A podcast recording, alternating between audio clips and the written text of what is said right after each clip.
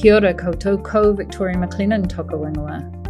Welcome to Bridging the Gap, a podcast that celebrates diversity here in Aotearoa, New Zealand's digital technology industry. I'm the CEO of IT Professionals, Te Pou Hangarau Ngāio. From developers to programmers, product managers to designers, this field is filled with a wide range of individuals who bring unique perspectives and skills to their mahi.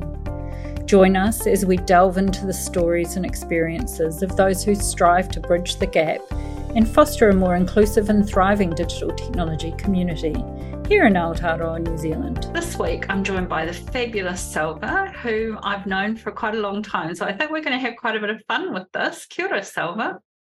Kia ora, Victoria. Thank you for having me in this podcast. I've known you for a long time, and I'm pretty sure that this is going to be like fun to share about what I've done and my story with folks. So yeah, looking forward to it. Awesome. Well, how about we start with you sharing what you do with our listeners, your elevator pitch, or however you describe what you do at the moment. So I do multiple things. But at this moment, my focus, the attention that I have is towards the job I do with MYOB, an Australia, New Zealand based SaaS company. And I do work as a social and community support manager in their digital experience team. But other than that, I also run a small consultancy called Community Simplified, which is helping industries and businesses to build communities so that they can grow their tribe.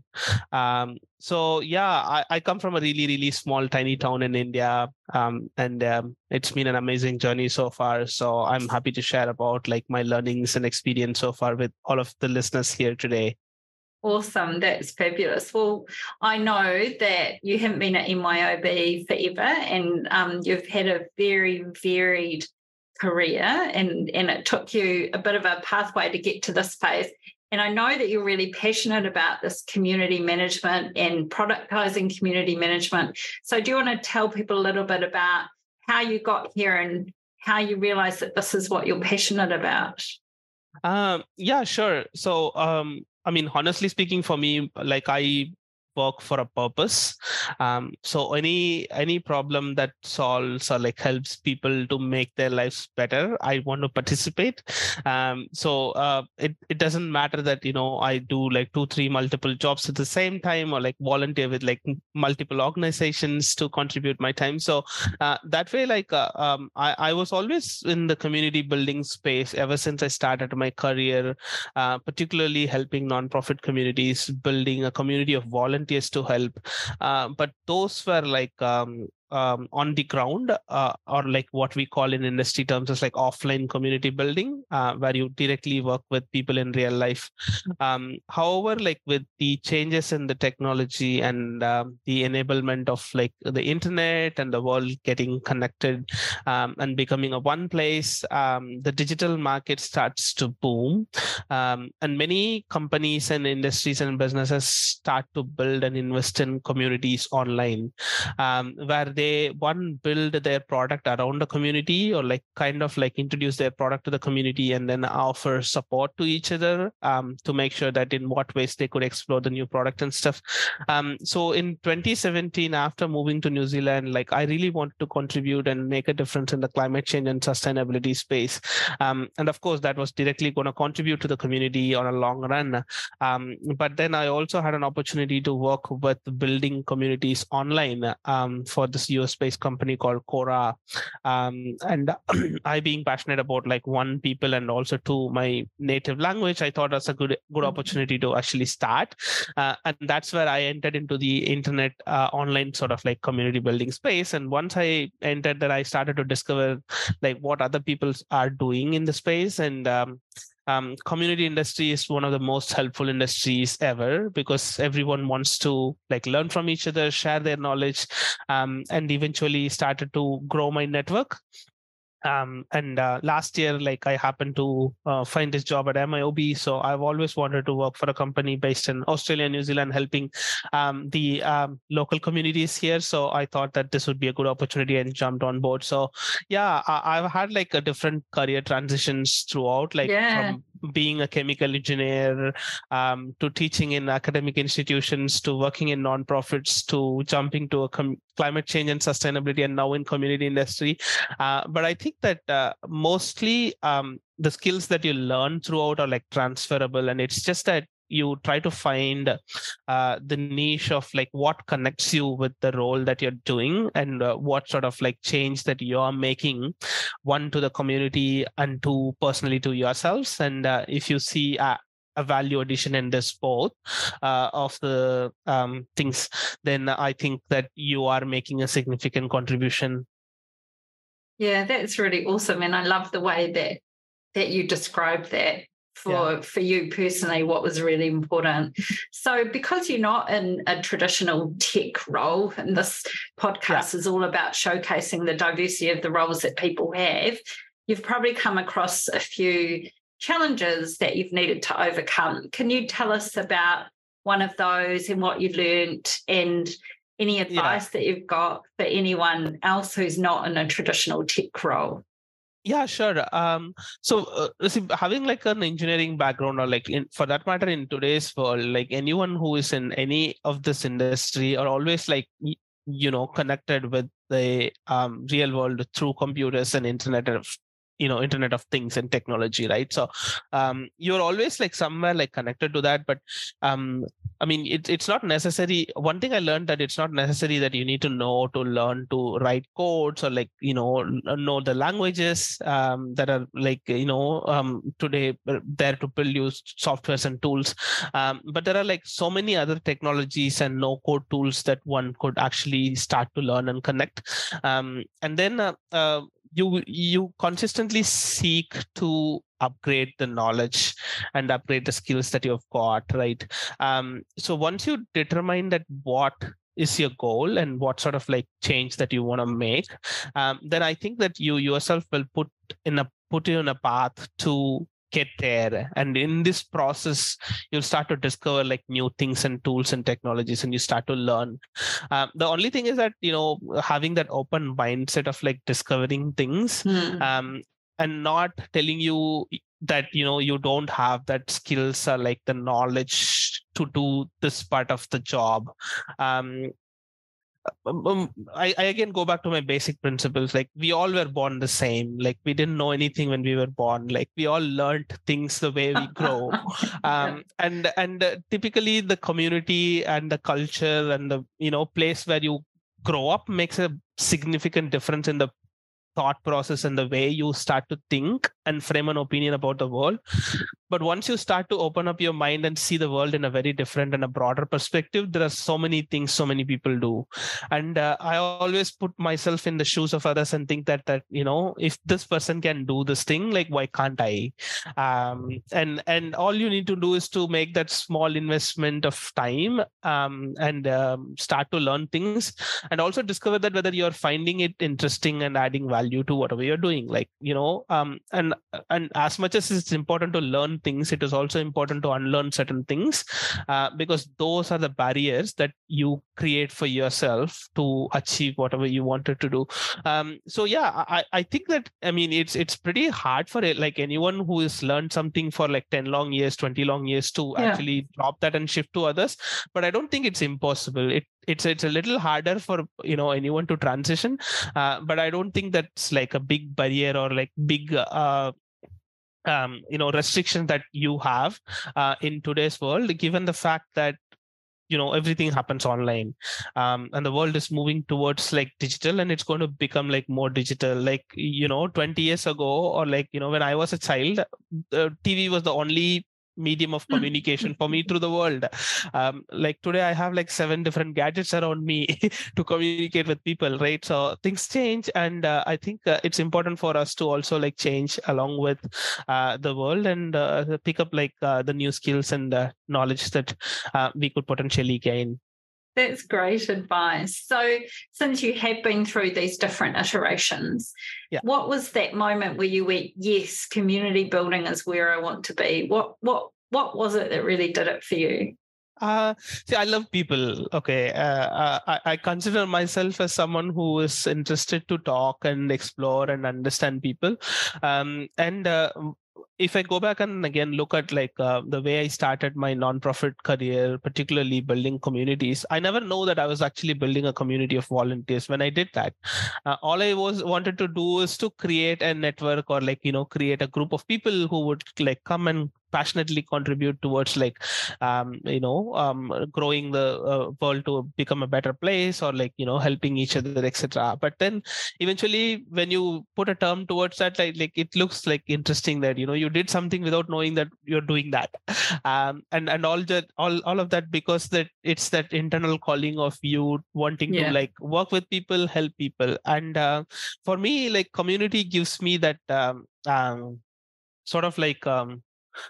need that I have and to satisfy that my desire of like staying connected with people and then wanting to help each other, networking, pointing right people to the right direction, etc. So why don't you actually take that and apply that to an industry that is needing to build a community around a specific product or like specific service that they are doing. So it is the skills and knowledge and the passion and the desire that you have, you take that and then put that and in collaboration with someone else trying to do something. And then you are trying to kind of like finding a bridging the gap again, like you know, to put it that way. And it's a win for you and it's a win for them and it's a win for the community as well overall.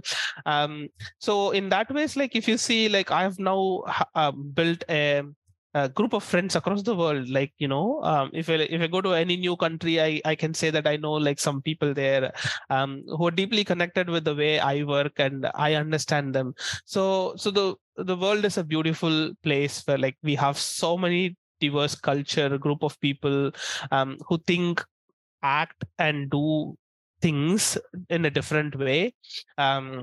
But the end result is the same. Like everyone wants a better world. Everyone wants to be happy. Everyone wants to be kind and help each other. So community introduces that tribe to me. And that is something that I think that made me choose that I wanted to be in the community space. If you're an IT professional or aspiring to be one, we encourage you to check us out. As New Zealand's only digital technology industry body who is focused exclusively on the people who work in this industry, we provide a range of resources, events, and networking opportunities to help you grow your career and stay up to date with the latest trends and technologies. Visit our website at itp.nz or flick us an email, info@itp.nz. Thanks, Selva. That's awesome. Well, on that note, I'm going to ask you a gnarlier question. If you could invent something to solve a really wicked problem, what problem would you want to solve? In today's world, if you see, the digital technology actually should be enabling people, and I think we still have a long way to go. In a population of like more than 7 billion people across the globe, I don't think internet and digital technology solves problem for most of the people who definitely need that, particularly in the poorer countries, particularly people who don't have access to internet and technology. So I think that there is a lot of digital inequality that is existing, and perhaps like most of us are like not aware of it because like we live in our own world where we are like super connected. We, you know, try to learn from each other. And there are like several initiatives that have come up to solve like super, difficult problems and make it easier. But somewhere down the line, I think the designing of most of these initiatives is more focused around people who have access to the internet or like people who know about all of these things. So I think that there is still a long way to go in bringing that sort of like human touch to digital world, and also like reaching out to the entire like world's population and making sure that everybody has like equal access to this. So I think that that's still a bigger problem to solve. And I'm pretty sure that, you know, with the, you know, technologies that are like coming up and the rate of growth that we are seeing today, it should be like super soon. So I'm quite positive about that. Well, let's talk a little bit about that. So what do you see happening in the technology that's coming up, and how do you see these new emerging technologies kind of changing the face of the industry and solving that problem that you're describing? Yeah. See, one thing that I think has helped or like is emerging is automation. And in today's world, like the tasks that I thought could take like much more time to do in my time, like 10 years ago, is happening within like nanoseconds or like in microseconds, right? So things are like getting faster. The way machine learning and automation are growing is like really one, like interesting and also too scary because it's growing like too fast, faster than what we could actually take in. So I think that these technologies are like going to play a big role in the future. Even in the community industry, like we have like chatbots and stuff that are helping in, you know, jumping in and answering questions to people as if they are like a fellow human, right? So, So these are something that we wouldn't have thought of like 10 years ago. And also the electrification, particularly, you know, wanting to get into like electric modes of transport to make sure that we have like that sort of like a sustainable future that also helps us to solve the climate change problem. That's something that I'm like, rooting for, and also think that could solve like a lot of problem across the world. And the other thing is that most of these things are like also becoming open source. Like we are slowly starting to move away from that sort of like an intellectual property owning sort of like model to, you know, enabling more people to access the resources that are available, which I think is like one of the primary drivers for making an equitable digital world for everyone. So those are the things that I think are going to be the future. So, yeah.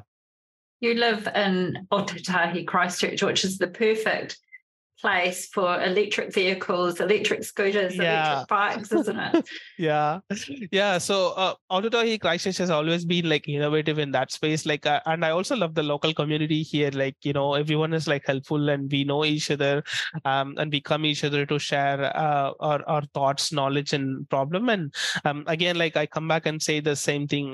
Between in the sustainability industry as well, and in the community industry as well, like we don't see each other as competitors, like, because I think that model of like, you know, I hiding something from you has changed now, that I am helping you with something that I know so that you can build on top of that and give me something better. So that's changing, and I love Christchurch for that. That's so cool. Right, I'm going to ask you some quick fire questions now. Sure. If you had to choose between having a robot assistant running around after you or an AI virtual assistant taking the pain out of your workload, which one would you pick and why? That's a great question. I would have loved to say that I wanted a robot assistant, but I'll go with the AI virtual tool, because I think that, you know, I want to have like more people and human connection than a robot connection. But the AI virtual tool solving my problems and doing my work, I would love that. Excellent. And then what's the best tech gadget you have in your life? It's a pretty tough question, but I would go and say that the Apple MacBook is one of the best tech gadgets I have had, because the quickness and also the way, the longevity of the machine and the way it processes things, I thoroughly love that, yeah. I love the fingerprint scanner too. Unlock mine, I'd have to say. Yeah, actually, yes. And what's the worst tech gadget that you've got or had in the past? Okay, I'm going to get some backlash for this. Maybe it's going to be an unpopular opinion. I don't like iPhone. I think that it's not a user-friendly one. or like for particularly, at least for me, who don't have that much of like patience and time to invest and learn a new thing. So I would go and say iPhone is the gadget that I don't like. So you're in the Apple universe, but you don't like the phone. Interesting one. And what's your top tech tip that you give to people? Top tech tip that I think would be to be staying in the knowledge, because the world is evolving so fast that you always need to be on your toes to know what's working and what's not working. And I think that being open to, or like being a part of these tech communities, or like, you know, reading on Twitter, Reddit, those are my, you know, pathways to understand what's the new emerging technology and stuff. So be on your toes, consistently look out for things that are happening, and be agile to change. And if you're not, then like you're outdated. So you just opened the door for my next question, because you are on Twitter and Reddit. Doom scroll or shut it all down? Which one do you do? Used to be a doom scroll, but I've now become like a shut it all person. So like at 5:30 sharp, shut my laptop, go get the book and read it. Good on you. Excellent. And my last question, what makes you happy? I'm generally a happy person. I think happiness is a decision that you make. Mm-hmm. You can be happy with whatever you've got, because I have actually, if you go back to my story, like I come from a really small town. I also come from a really poor family. So I've had like, and seen like most of the difficult times in my life. And I've also seen like most of the beautiful times in my life. So I think it is accepting the state of what you are in at that time. And I think that brings happiness. But overall, like if you ask me that what would make me like super happy is like to have like an equitable and just world, and make sure that everybody has access to everything, and you know, everything happens on a fair and, you know, equitable basis. But overall, like I think I choose my happiness, and I want to be happy, and I'm happy. So I think it's a decision that happiness is something that I have control on myself. So. That is such great advice. And I know that you're out there making that happen, the equitable world, because of all, we didn't even get onto the volunteer things that you do and donate your time. So thank you. So before we go, if anyone wants to learn more about your mahi or what you do, how can they, what do you want to tell them? How do they get hold of you? Websites? Sure. See, I don't have a website, but people are open. I mean, can connect to me via my LinkedIn. I can actually share the LinkedIn profile, which you can share it via the podcast link. And I'm also available on Twitter. And these are the two spaces where like I'm quite active on. So if you want to connect, I can immediately connect. And then I'm happy to share my email. We can set up a one-on-one call. If anyone wants to talk in, you know, further detail and want to understand what I do, I'm happy to always jump on a call and talk to them. And I can plug that Selva is always there and responsive and gives great advice. So thank you so much for your time today. That was fantastic. Really awesome. Appreciate you having you on the Bridging the Gap podcast. Yeah, thank you, Victoria. Like, I really appreciate that, you know, you gave me this opportunity to come and talk about what I do with the community of the listeners of the Bridging the Gap podcast. So I'm quite sure that, you know, it would have been helpful for others. And I'm happy to also learn from others through this. Awesome. Thanks. Ka kite. Yeah, ka kite. Kia pai tōra. Thank you for listening. Join me at the next episode of Bridging the Gap.